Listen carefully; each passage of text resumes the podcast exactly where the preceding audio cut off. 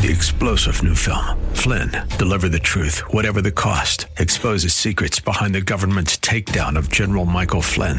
Flynn knew what the intel world had been up to. He ordered the first audit of the use of contractors. This set off alarm bells. He told the truth. He was the most dangerous person for Donald Trump to hire. They had to get rid of Flynn. Flynn, deliver the truth, whatever the cost. Available now. Watch it today. Go to salemnow.com. Salemnow.com.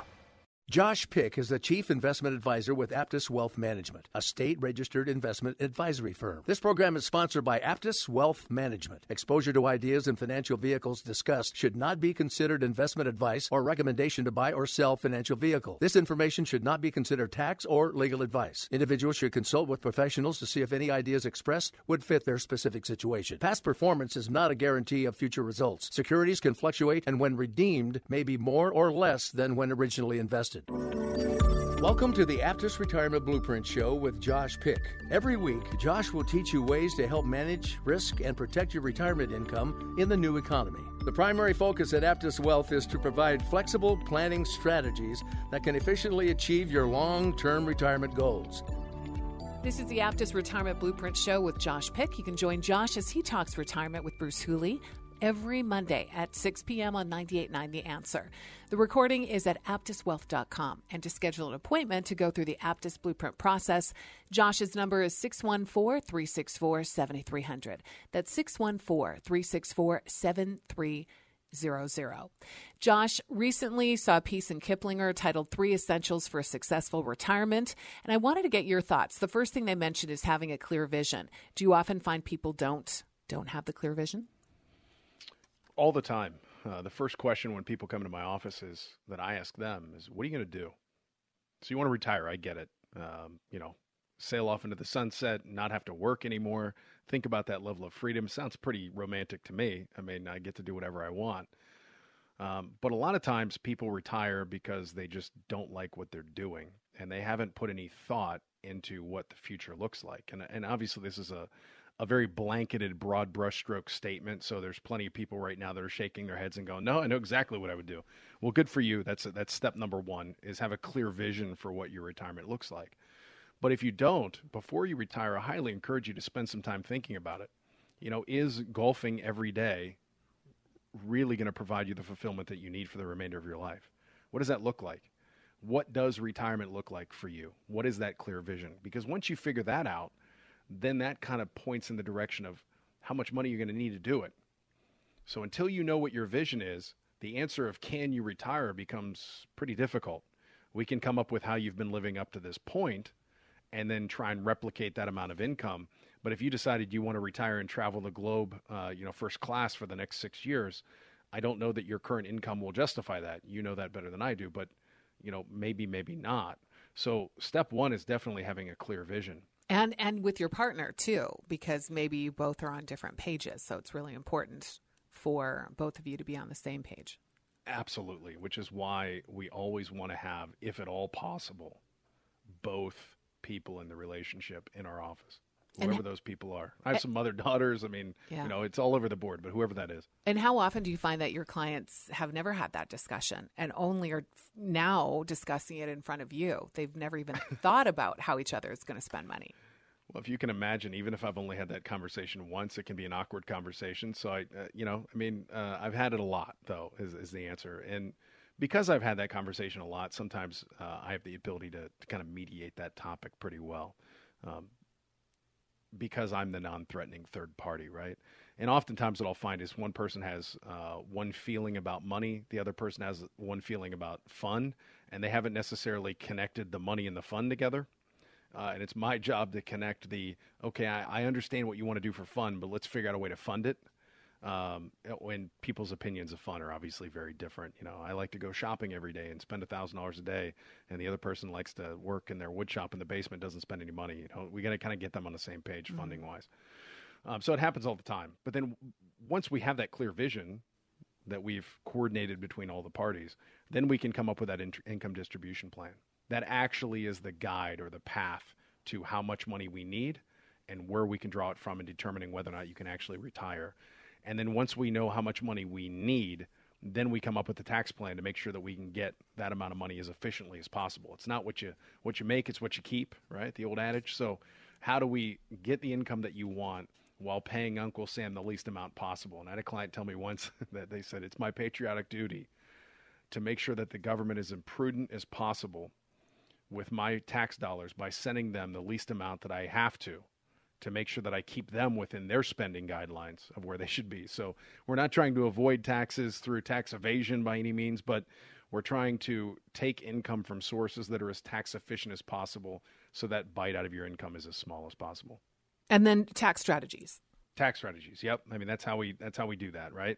So if you look at tax strategies, I think we were talking um, a couple of shows ago actually about you know, how do we take money from Roth IRAs combined with maybe rental properties, combined with your 401k, combined with your non qualified savings dollars, combined with all these different income sources that you have? How do we create the most efficient plan where each one of those maybe is spitting out a little bit of money? And if we look at the total, we're actually saving thousands of dollars a year and, and not only just pure income taxes, but maybe through the reduction of the amount that you have to spend with Medicare, the amount of your Social Security that's taxed, we can really move the needle oftentimes in the long term viability of your plan and the amount of money that you leave to your heirs by simply reducing your tax bill every year. So it's an important part of the puzzle. So know what you want to do, clear vision, come up with the income distribution plan that's going to generate enough money to do what you want to do, and then how do we generate that through a tax plan? To get you that money for the least amount of tax bite possible. I know you take care of the the finances being a financial advisors, and I'm sure that you have to address kind of the emotional aspect of what people go through. I, I, guess COVID with married couples, they actually got a good taste of what it's like living, you know, being together all the time, like For they sure. will be in retirement. But I mean, people really have to consider that. How are they going to spend their time? And they're spending a lot of time together. Yeah, I would say that we spend probably as a society, we spend 90% of our time on the last two items uh, actually probably 90% of our time on the second one. Income distributions plan you know look at the amount of money that i have uh, does the money last? That's about where retirement planning starts and stops when in reality it's probably 50% of the time should be spent on number one which is what's my clear vision of retirement? And then you know i would say 40% on two and then 10% should be spent on that tax efficient planning as well. Um, or maybe you know a third a third a third but whatever the number is not enough effort is spent on what am I going to do rather than how am I going to fund continuing on for the remainder of my life. You're listening to the Aptus Retirement Blueprint Show with Josh Pick. I'm Diane Brennan. To schedule your own planning session and to learn new strategies to manage risk, give Josh a call. His number is 614 364 7300. That's 614 364 7300. Let's talk about cryptocurrency. And why are financial advisors hesitant to uh, support it as an investment option? Wow, that's a good one. Uh, so cryptocurrency, obviously super hot right now. There's about a million different cryptocurrencies. All started, uh, you know, Bitcoin, blockchain technology, Ethereum, and then uh, come up with any name of any crypto after that. There's millions of them. First, I would say in general, most financial planners or investment advisors are not necessarily anti crypto, contrary to popular belief. For example, I'm not anti crypto. Matter of fact, anything that is uh, a currency that cannot be manipulated by the government, I'm all for. The downside to cryptos, though, is the volatility is immense. It can be manipulated so, by Elon Musk. it can be manipulated by a lot of people, mining, trading, all sorts of stuff. However, the volatility is crazy. If you look at Bitcoin, which I, I think most people would regard as probably the biggest name in, in cryptocurrency, I, I, don't know that to be true, but I would assume most people know the name Bitcoin, and then a lot of the others, a lot of general people wouldn't know. But if you look at Bitcoin alone over the last six months, there's been many times where it's fluctuated by, you know, 20, 30% in a matter of a day or two it's been my experience that most investors cannot handle that with a significant amount of money. So I think it's important to address that Bitcoin in general for the average person is not going to be a large holding. So for example, while a lot of people might have a 401k with, you know, $500,000 in it and of that 500,000 they have, you know, 300,000 of that in the S&P 500, let's say. I would find that very few people would be comfortable putting $300,000 in Bitcoin if they had $500,000. So a lot of what we hear, you know, I've made a bazillion dollars in Bitcoin. It's small denominations. You know, they have 500 bucks in Bitcoin. And they talk about it like it's their only holding and it's going up and down. So I think one, we have to remember that it is not the total piece of somebody's portfolio, but I would view it as a satellite piece that has some legs to it, meaning that you can make money in Bitcoin. It's a good alternative to gold, currency, etc. Um, but it is certainly not the same as having a checking account, number one. But why are not most advisors recommending it? Well, one, it lacks a significant amount of government regulation. And when it comes to being an investment advisor, the lack of government regulation makes it a very gray area for us, meaning that we can't recommend that you go and start investing in things that don't have any sort of it would be like a doctor recommending non-FDA approved drugs to you. It's very if not frowned upon, it can get you in a lot of trouble. Mm-hmm. Okay? So uh, I would say that uh, Bitcoin is the non-FDA regulated drug in our world. Um, on top of that, um, you have because of that you have a huge amount of liability risk. So you're not going to see financial advisors recommending something that's unregulated because it could come back to bite them pretty hard. What I think will ultimately end up happening, though, Diane, is I don't think cryptocurrency is going anywhere. And I think you'll end up seeing funds. I know that there's some that are already started. I haven't researched them a lot, but you will see funds that invest almost like ETFs in baskets of the most popular cryptocurrencies just, that will end yeah. up being regulated. I was just going to ask that if there's some sort of mutual fund that encompasses all of them or there are. They're starting. I wouldn't say that they have enough track record yet to gain significant traction in my space, but I can see that they're on the horizon.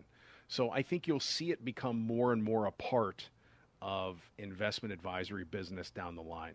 But I do not envision that it'll be as significant as a part as saying, you know, buying Coca Cola or Home Depot. It'll be a, uh, a satellite piece like investing in you know, we want to have some exposure to gold, silver, you know, uh, platinum, cryptocurrency, et cetera. It'll be viewed more like that.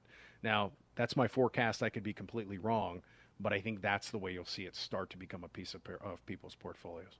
And because of the volatility, is it like the stock market with the volatility, or does it not? What what makes it move? Well, theoretically, what makes it move is purely supply and demand. If there's a finite amount of supply, it's all driven by demand. So as I would suggest that as it becomes a more easily convertible use of buying things, meaning when you can just go on Amazon and use your eh, you know fractional pieces of Bitcoin to buy stuff, you'll probably start to see the volatility level out. But then it becomes which comes first, the chicken or the egg. If you're Amazon, you're not going to let people pay with Bitcoin if you say, well, I'm selling this item at a 10% profit margin they pay me in Bitcoin, and tomorrow Bitcoin's worth 30% less. Well, now I sold it at a 20% loss. Mm-hmm. That's not going to work for my business model. So um, I think we have some some room to to go before it becomes a stable currency. But then once it becomes super stable, is everybody going to really like it the way that they do now? Because people like it because they have this potential to make a tremendous amount of money. So I think there's there's a ways to go, but I don't think it's going anywhere. I think crypto's here to stay. I think blockchain technology is, is going to change everything in the long run. So, you know, stay tuned. I think there's going to be more to be spoken about in crypto in general over the years. So I'm not anti crypto. It's just difficult in our position sometimes to recommend crypto at this stage. Josh's number is 614 364 7300. That's 614 364 7300. And you can join Josh as he talks retirement with Bruce Hooley every Monday at 6 p.m. on 98.9 The Answer. You can always find that recording at aptuswealth.com. More with Josh Pick when we come back. You're listening to the Aptus Retirement Blueprint Show. We'll be back with more at the Aptus Retirement Blueprint Show with Josh Pick at 98.9 The Answer. To create a successful retirement plan in today's economy, it takes a customized, solutions based approach. At Aptus Wealth Management, founder Josh Pick calls it the Aptus Blueprint, and it's focused on managing risk instead of chasing returns. If you're working with another advisor or simply want a second opinion, put his team to work for you. To schedule a complimentary consultation to learn more about the Aptus Blueprint process, contact Josh at 614 364 7300 or visit aptuswealth.com. There is no cost or obligation, but space is limited. To start your plan, call 614 364 7300 or visit aptuswealth.com. Thanks for listening to the Aptus Retirement Blueprint radio show with Josh Pick.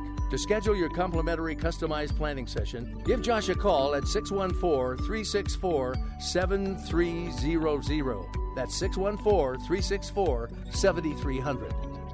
Welcome back to the Aptus Retirement Blueprint Show with Josh Pick. Josh, are long term care costs one of those things that are often overblown and sensationalized in the media? Uh, yes and no. There's there's no question that long term care costs are incredibly expensive. I mean, I'm sure we've all heard the numbers. You know, seven thousand, eight thousand, nine thousand dollars a month for a long term care facility, um, and then oftentimes, you know, it's it, it, the old adage of of selling products is, you know, create the, the, the the divide as big as possible so that you're the bridge to cross the divide. Right? We've all heard it. So, the bigger the problem we can make it, the the more um, motivation we can cause the client to try and use whatever product we're trying to sell them. Now, that said, uh, long term care can be a big problem. It can be incredibly expensive.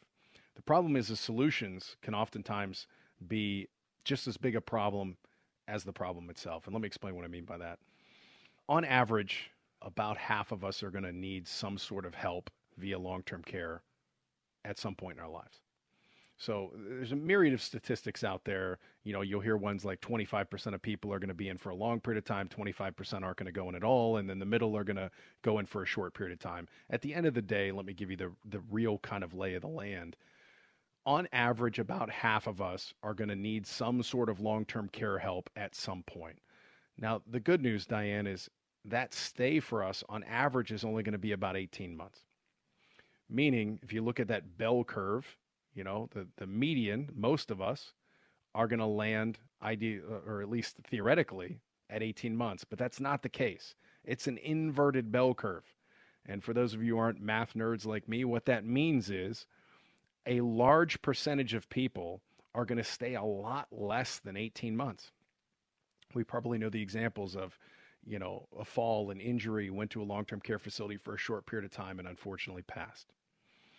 But the other percentage, a small percentage, thankfully, at that, stays for a really long period of time. And that's what we're often sold based upon is what if you're in a facility for 10, 12, 15 years with dementia, Alzheimer's, et cetera? And that's what we're trying to defend against. Now, fortunately, there are some ways that we can combat that if that were in fact the case. All of them are uh, hugely benefited by the amount of nimbleness that we can create tax wise in our portfolio meaning that through trust work, we can help protect a lot of the money that we have if we can't afford a giant long term care policy, which most people unfortunately cannot. That does not mean that long term care uh, insurance is not a good, a good investment for many people.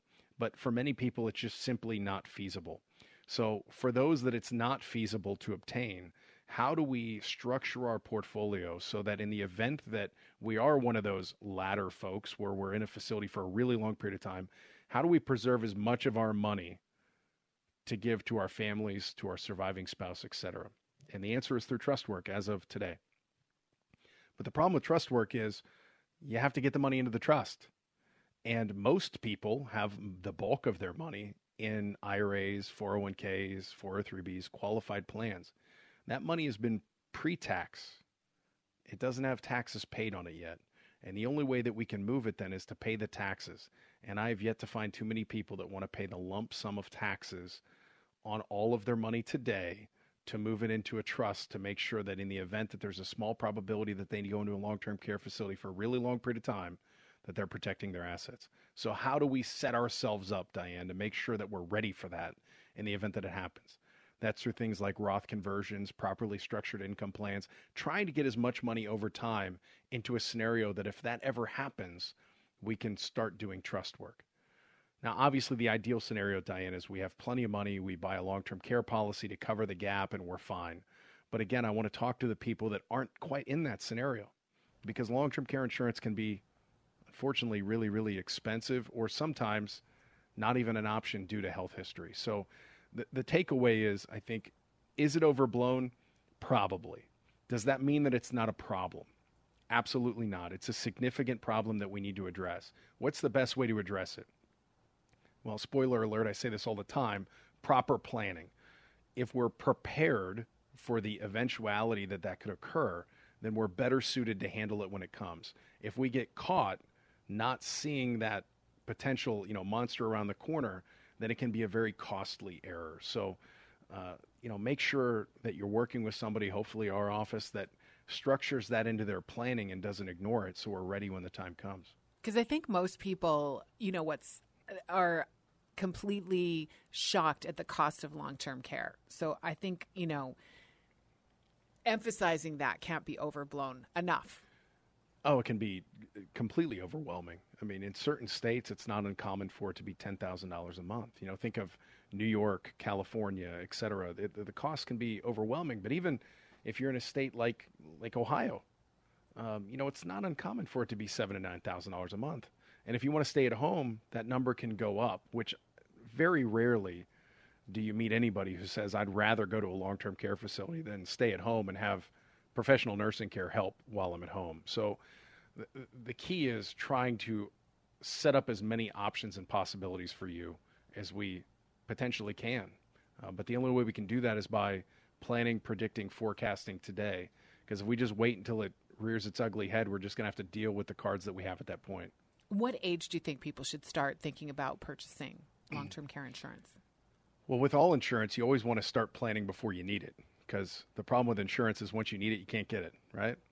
So I would say once you start getting into your late 50s, into your 60s, is time to start looking at it very, very seriously.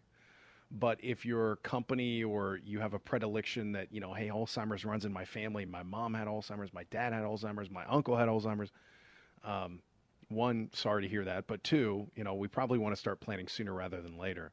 The flip side of that, and this is just a conversation you need to have with yourself, um, one of the surveys that I read was they did a survey on how people viewed their health when they retired. Do you think you're in good or poor health? Do you think you're in, or, or, you're in poor, or you know you're an unhealthy person? Are you in pretty good health to good health, or are you incredibly healthy? And then, based upon that research, they followed all those people and said, how did it turn out for them? And they were pretty right. The people who said they were really unhealthy needed more long-term care help than the people that said they were really healthy. Um, there's also some demographic issues, which I know this is very faux pas to talk about right now, but the study also addressed that minorities are more likely to need long term care help than white Caucasian.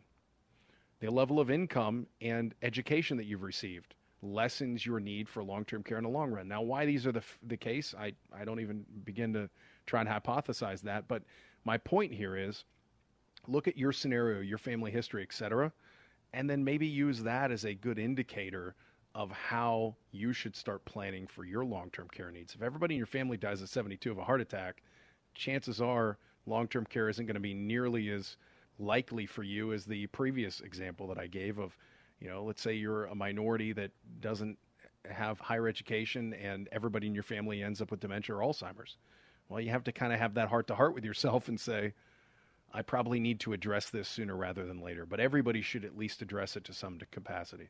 You're listening to the Aptus Retirement Blueprint Show with Josh Pick. To schedule your own planning session to learn new strategies to manage risk, or if you have questions about anything Josh has talked about, his number is 614 364 7300. 614 364 7300. Josh, we've talked long term care, taking care of yourself. How about taking care of others when it comes to estate planning? From wills to living trusts and probate, what are the key concepts to know when thinking about, about leaving a legacy? I think the goal of, of legacy planning, if we want to kind of label everything legacy planning, is making it as easy as possible for your wishes to be executed when you're gone. Meaning, you don't want to have uh, your beneficiaries working really hard and, and having to, to go through the minutia of trying to figure out how to get the money that you left them or or having to spend hours and hours at the courthouse trying to go through probate and paying a bunch of money to attorneys to you just don't want that scenario. Or if you want to direct how money is received when you're gone meaning you have you know a child that needs cared for that maybe isn't the best with money and you want to leave money in a certain way to them and then this other child you want to leave it to them lump sum. Really legacy planning is making sure that all of those directives are handled before you're gone and that's pretty easy actually. Um, one is on all of your retirement accounts or anything you do with us uh, we're going to set up beneficiaries. That automatically is going to bypass probate. So you're not going to have any of those legal or attorney costs on anything that you do with my office, unless you want it to work that way, which is would be a rarity. I don't see that very often, but The other is, what about houses, cars, um, your stuff, your checking accounts at the bank, etc.? How do we handle those? That's part of our planning process as well. We're going to walk you through how those things can be handled and obviously incorporate attorneys when necessary, which we have a lot of relationships with very capable and good attorneys in town we'll, that we've had you know decade long relationships with. So we'll direct you to the right place when necessary. But oftentimes I find that people are spending a lot of money on stuff they don't, quite frankly, need. Um, so does a trust make sense for you? Is it something you need? Everybody needs a will, durable power of attorney, medical power of attorney, all those things. We'll direct you ways to get those. But what we're going to do is walk you through the process of okay, now let's pretend you're gone. How does all this flow? And it's not as complicated as oftentimes it's conveyed to people, but it's something that we need to talk about sooner rather than later. So I don't want to confuse this type of planning because I, I, use the word trust now, but I used to use the word trust when we were coming into long term care planning. There are a bunch of different types of trusts. So there's revocable trusts and irrevocable trusts, and there's legacy planning trusts, and there's uh, there, there's all these different types of trusts. So oftentimes people will come in and say, I, I know I need a trust. That is a broad brushstroke. So what we'll do is either guide you to an attorney or at least give you some, kind of some preliminary understanding of what they are. We're certainly not attorneys, but where should you go and what trusts do what things? And then let's get you to the right attorney for what you're trying to accomplish. Because i i assure you that a trust to handle um, long-term care planning is significantly different than a trust that uh, let's say uh, will be enacted if in fact you die to provide for young children. So there's drastic differences between all these things but I think the the advantage of working with a holistic financial planning process, uh, process like ourselves is how do we incorporate the right tax people, the right attorneys, and do I speak the nomenclature, the language uh, of all those people to coordinate that effort and then in turn convey it to you in, a, in an easily understandable format. And that's something that we do every day. So happy to help. Let's make sure we get the right team together and make sure you get what you need and you don't overpay for things you don't need. Let me give you Josh's number, the Aptus Wealth Management Office number, so you can schedule your own personalized planning session. We call it the Aptus Blueprint Process. And the phone number is 614 364 7300. Number again is 614 364 7300. Josh's website is aptuswealth.com. That's spelled A P T U S, the word wealth com. And you can join Josh every Monday for Money Mondays with Bruce Hooley at 6 p.m. on 98.9 The Answer. Thanks for listening, and we'll have more of the Aptus Retirement Blueprint Show with Josh Pick when we come back. We'll be back with more at the Aptus Retirement Blueprint Show with Josh Pick at 98.9 The Answer. To create a successful retirement plan in today's economy, it takes a customized, solutions based approach. At Aptus Wealth Management, founder Josh Pick calls it the Aptus Blueprint, and it's focused on managing risk instead of chasing returns. If you're working with another advisor or simply want a second opinion, put his team to work for you. To schedule a complimentary consultation to learn more about the Aptus Blueprint process, contact Josh at 614 364 7300 or visit aptuswealth.com. There is no cost or obligation, but space is limited. To start your plan, call 614 364 7300 or visit aptuswealth.com. Thanks for listening to the Aptus Retirement Blueprint radio show with Josh Pick. To schedule your complimentary customized planning session, give Josh a call at 614 364 7300. That's 614 364 7300. Welcome back to the Aptus Retirement Blueprint Show with Josh Pick. Josh, Mark Twain is quoted as saying, It ain't what you don't know that gets you into trouble. It's what you know for sure that just ain't so. Along that line, and what are things you find that people often believe they know that they clearly don't once they've talked to you?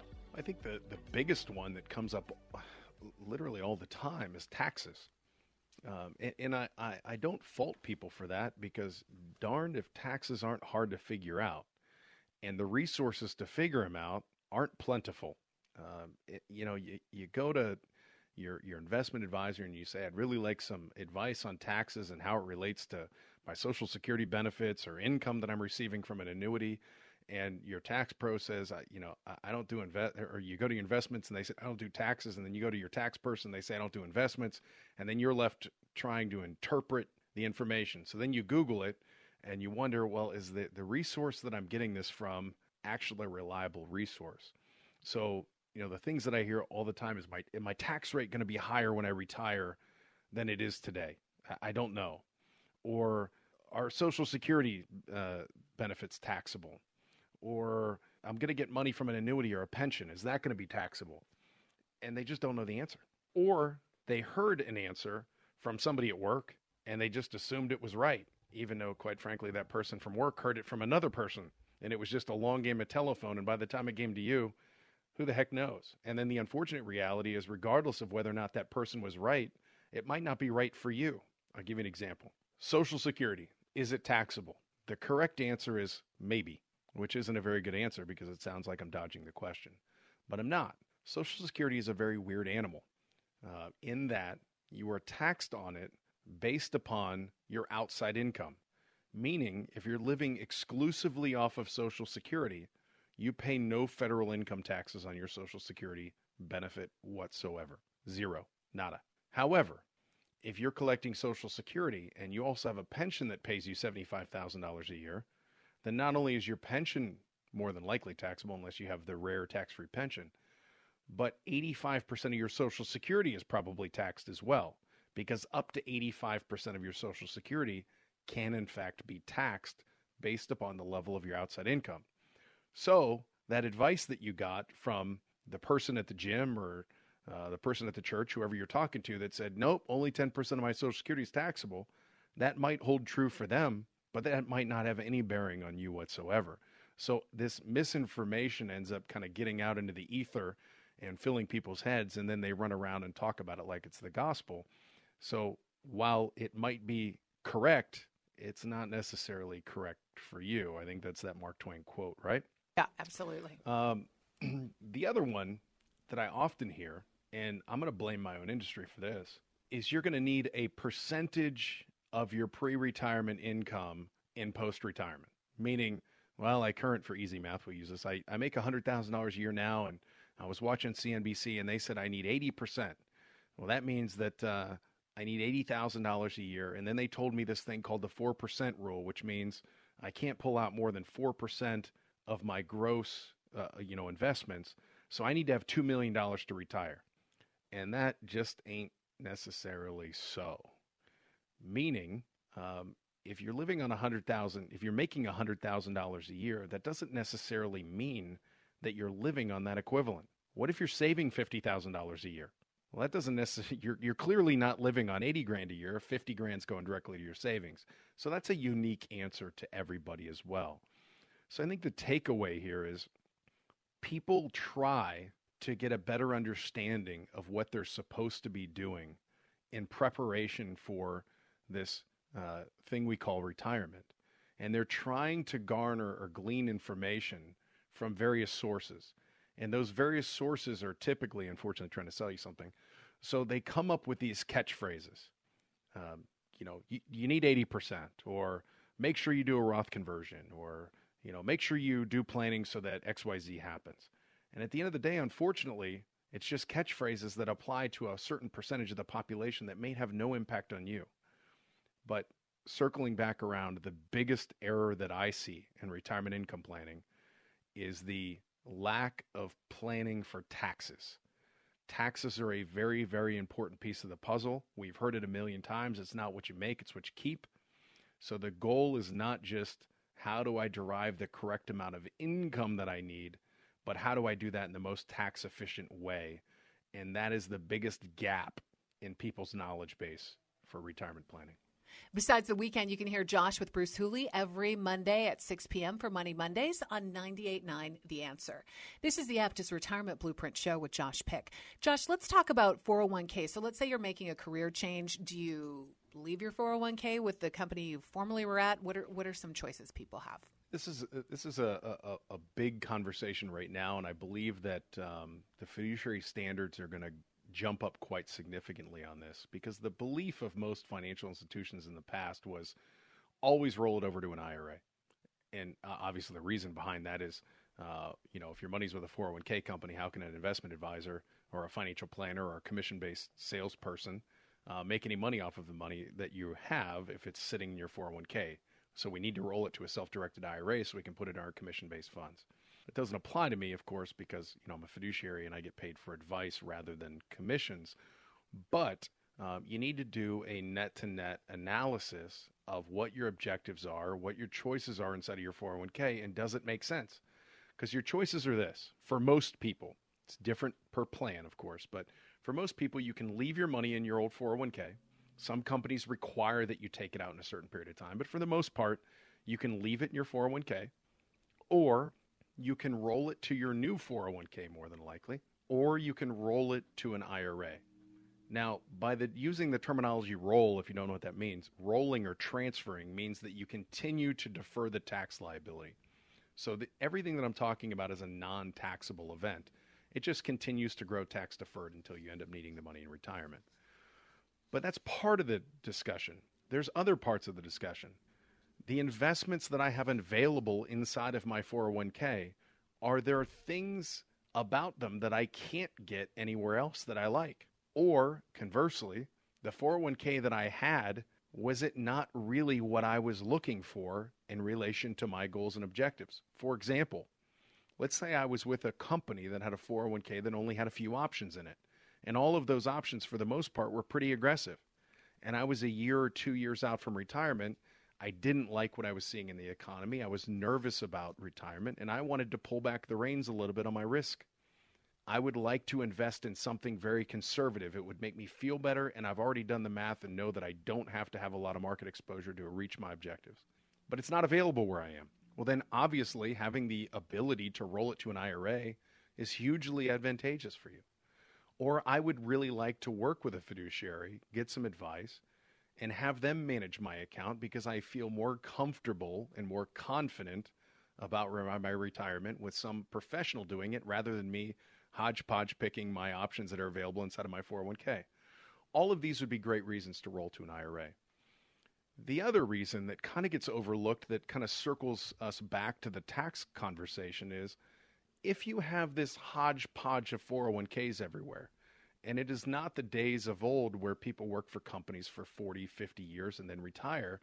Many people have had, you know, a dozen jobs by the time they retire, sometimes more if you have all of your money inside of an IRA at some point in the future, at age 72, I know that seems like a long way off for some, but at 72, you have to start taking minimum required distributions. If you do not take your correct minimum required distribution, it is a 50% penalty at the IRS level.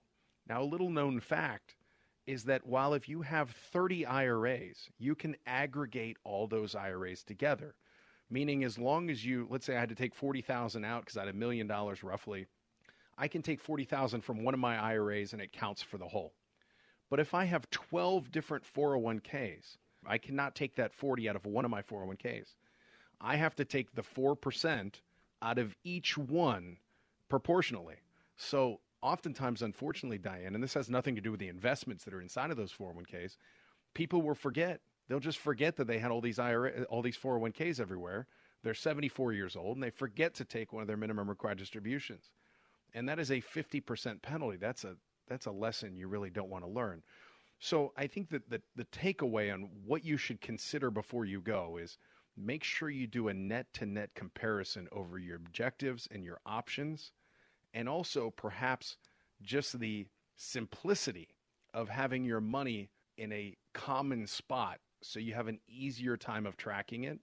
God forbid something happens to you, your beneficiaries have an easier time finding the money because one thing I certainly don't want to have happen is I work my entire life, save as much money as I possibly can, forego current, you know, uh, buying shiny things for future growth and future benefit, and then I have an abrupt end to my life unexpectedly, and that money just sits out in the ether and nobody gets it because nobody knew where it was. So there's a lot of reasons why you might want to move it, but don't do it for an illogical one. Make sure you do a uh, analytical research project on whether or not it makes sense. Obviously, that's where professionals come in, and my office is happy to help. I don't know why the IRS doesn't take a lesson from these car warranty companies or the student loan people and just, you know, continually remind people. Annoy the heck out of us. Exactly. Yeah. Exactly. It just feels like they're well, trying to cheat us unfortunately, um, on top of that, if you've ever had to deal with the IRS, it's a difficult uh, thing. Their answer times are very difficult. COVID certainly hasn't sped that up. So it's much easier to just stay in the good graces of the IRS than try and fix problems down the line. Let's leave it at that. Maybe don't criticize them on the radio. That might be a good tip as well. Uh, I'm certainly not criticizing them. They have a difficult job, and it's my responsibility to uh, make sure that our government stays on track in the most efficient way possible by sending them the least amount of money that I am legally allowed to. Me, on the other hand, I have been open about my criticism. All right, to schedule an appointment to go through the Aptus blueprint process, the Aptus office number is 614 364 7300. That is 614 364 7300. You can join Josh as he talks retirement with Bruce Hooley every Monday at 6 p.m. on 98.9 The Answer for Money Mondays. The recording, if, in case you miss it, uh, is at aptuswealth.com. We'll have more with Josh Pick when we come back. You are listening to the Aptus Retirement Blueprint Show. Don't forget, you can hear Josh with Bruce Hooley for Money Mondays every Monday evening at 6 on 98.9 The Answer. We'll be back with more of the Aptus Retirement Blueprint Show in a moment. To create a successful retirement plan in today's economy, it takes a customized, solutions based approach. At Aptus Wealth Management, founder Josh Pick calls it the Aptus Blueprint, and it's focused on managing risk instead of chasing returns. If you're working with another advisor or simply want a second opinion, put his team to work for you. To schedule a complimentary consultation to learn more about the Aptus Blueprint process, contact Josh at 614 364 7300 or visit aptuswealth.com. There is no cost or obligation, but space is limited. To start your plan, call 614 364 7300 or visit aptuswealth.com. Thanks for listening to the Aptus Retirement Blueprint radio show with Josh Pick.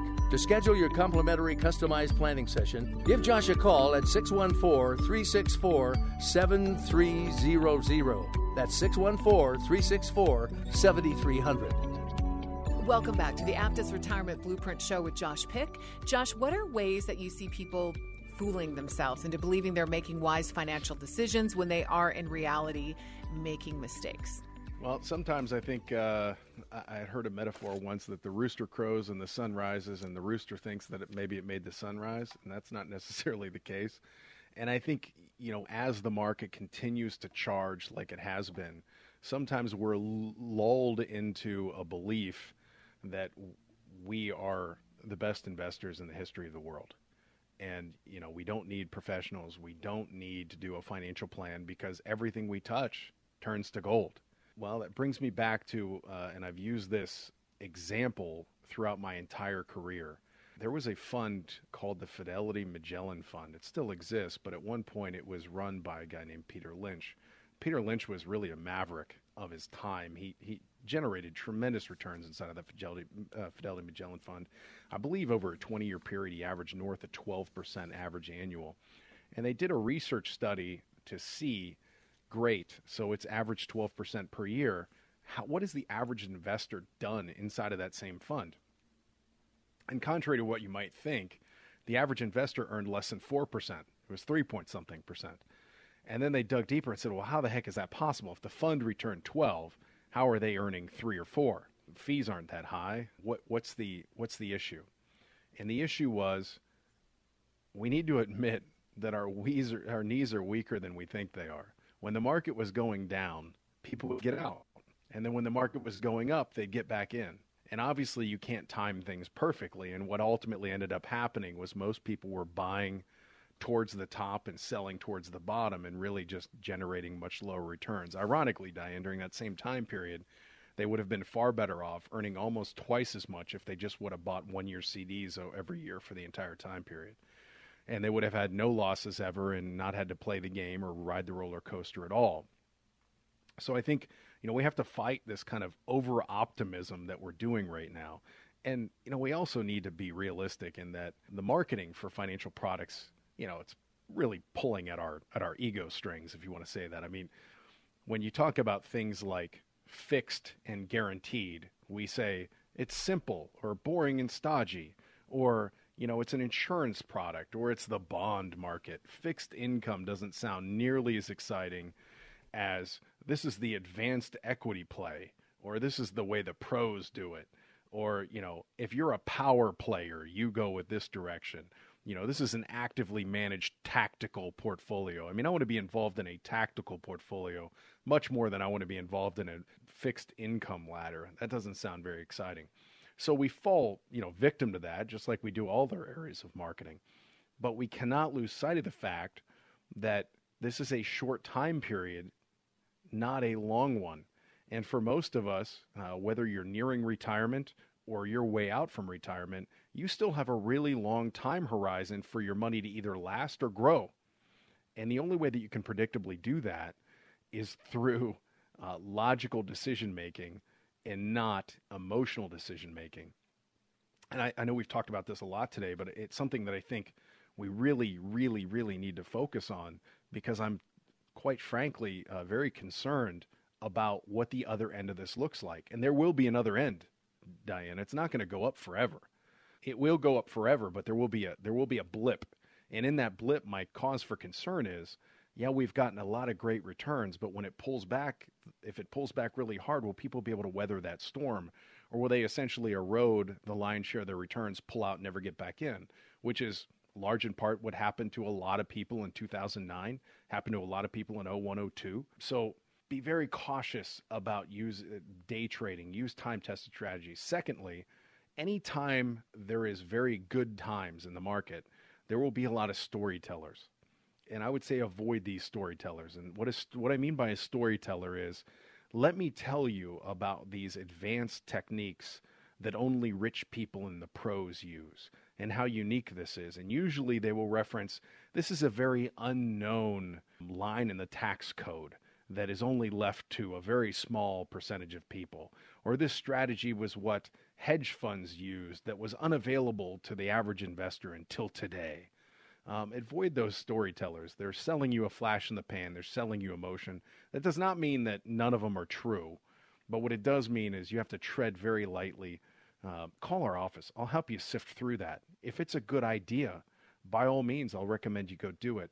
But what I don't want to have happen is you invest in one of the uh, millions, uh, maybe not millions, but one of the many, many um, terrible investment strategies that end up being illiquid or, God forbid, a Ponzi scheme uh, with your hard-earned dollars. So let's let's stick to what we know works over the long run, improve it, hone it as best we can, limit tax exposure, and make sure your income lasts for the rest of your life. To schedule your own planning session and to learn new strategies to manage risk. Call Josh at 614 364 7300. That's 614 364 7300. Uh, this is one of my favorite topics that we're going to talk about. Uh, differences in major ways retirement can be financially different between men and women, and also would like to talk about when you're when you're couples planning for retirement. A lot of people don't have that conversation um, or have an idea of what their partner is even thinking when it comes to retirement. They can be on two very different pages. Yeah, well, obviously, you know, as a man, uh, I always have to tread lightly on talking about this yeah. topic, but it, I'm but there are watch some you facts. tap dance. No, I'm kidding. Uh, I'm sure, and I'm on that minefield tap dancing away. But I think there are some facts that we just have to address, and that is, you know, women, quite frankly, lag behind men in savings for retirement, and COVID has made it worse. Uh, on average, I saw a study that in 2019, I think it was the Bank of America, uh, or maybe it was Merrill Lynch, but they did a, a report that said that women have 70,000 less than men when they reach retirement. But does now, that could come up with does that have to do with Go ahead. the wage difference? Uh, I mean, that's what we could really debate over, and I'm certainly not an expert in that field. It could be a wage difference. It could be, you know, a whole myriad of things. Uh, I don't know the right answer, but what I do know is that it's a fact. What I do know is that in general, when I meet with couples, men and women do have some generalities, and I have to tread very lightly, of a difference of opinion in the way that they view money. Um, and you need to kind of understand what those are, but you also need to figure out a way to find common ground. You asked very specifically about how do you deal with couples and kind of get them on the same page. And I think, you know, part of my job is to find that common ground and get people on the same page because if we're not unified in the front of retirement, it can cause some very significant and potentially irreparable damages down the line.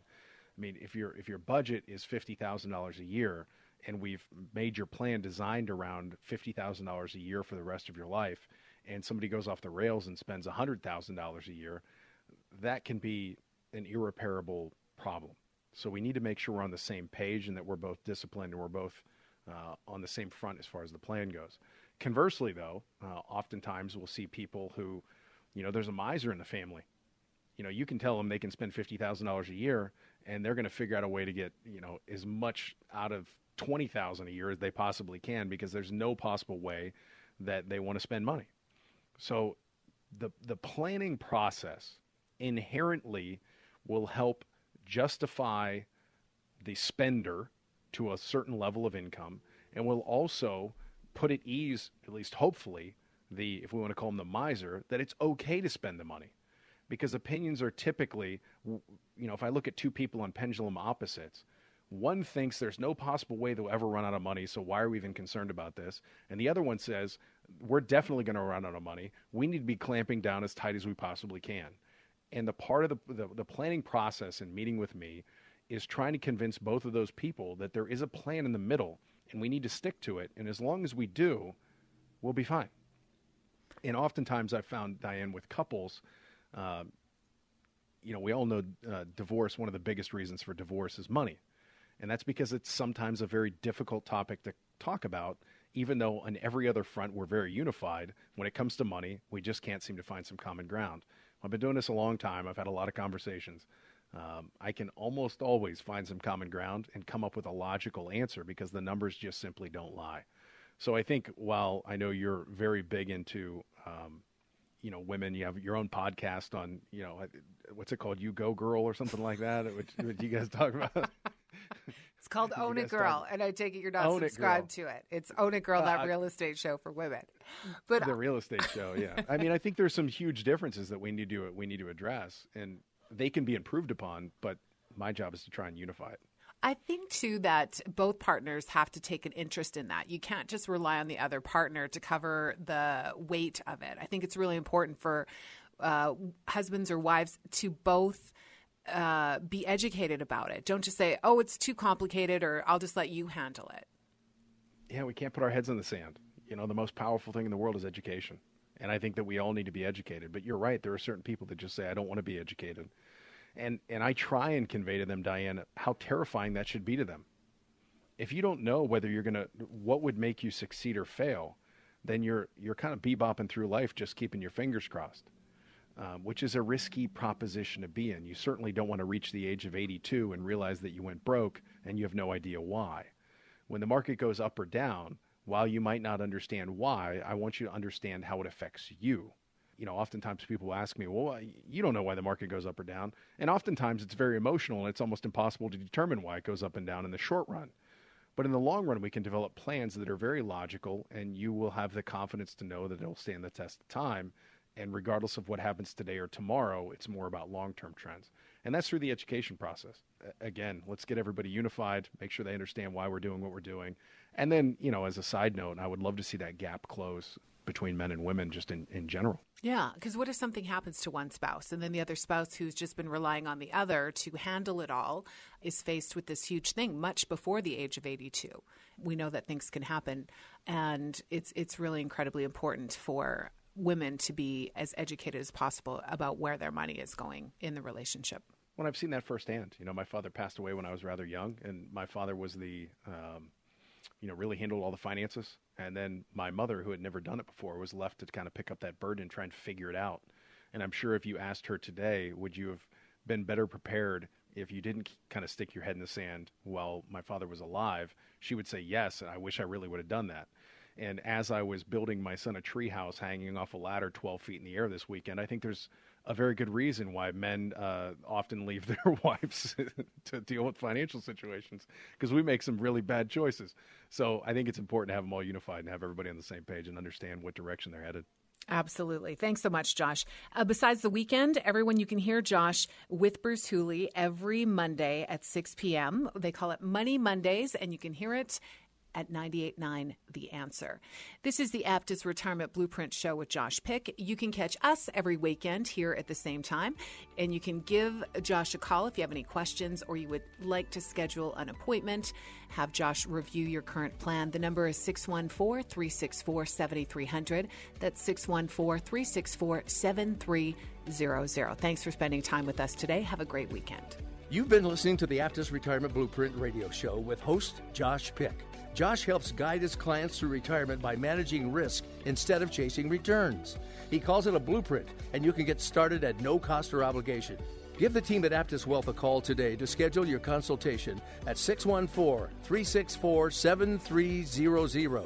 That's 614 364 7300 or online at aptuswealth.com. That's A P T U S wealth.com. To learn strategies to manage risk in the new economy, join us again next weekend, right here at 98.9 The Answer. Any comments regarding safe and secure investments and guaranteed income streams refer only to fixed insurance products. They do not refer in any way to securities or investment advisory products. Fixed insurance and annuity product guarantees are subject to the claims paying ability of the issuing company.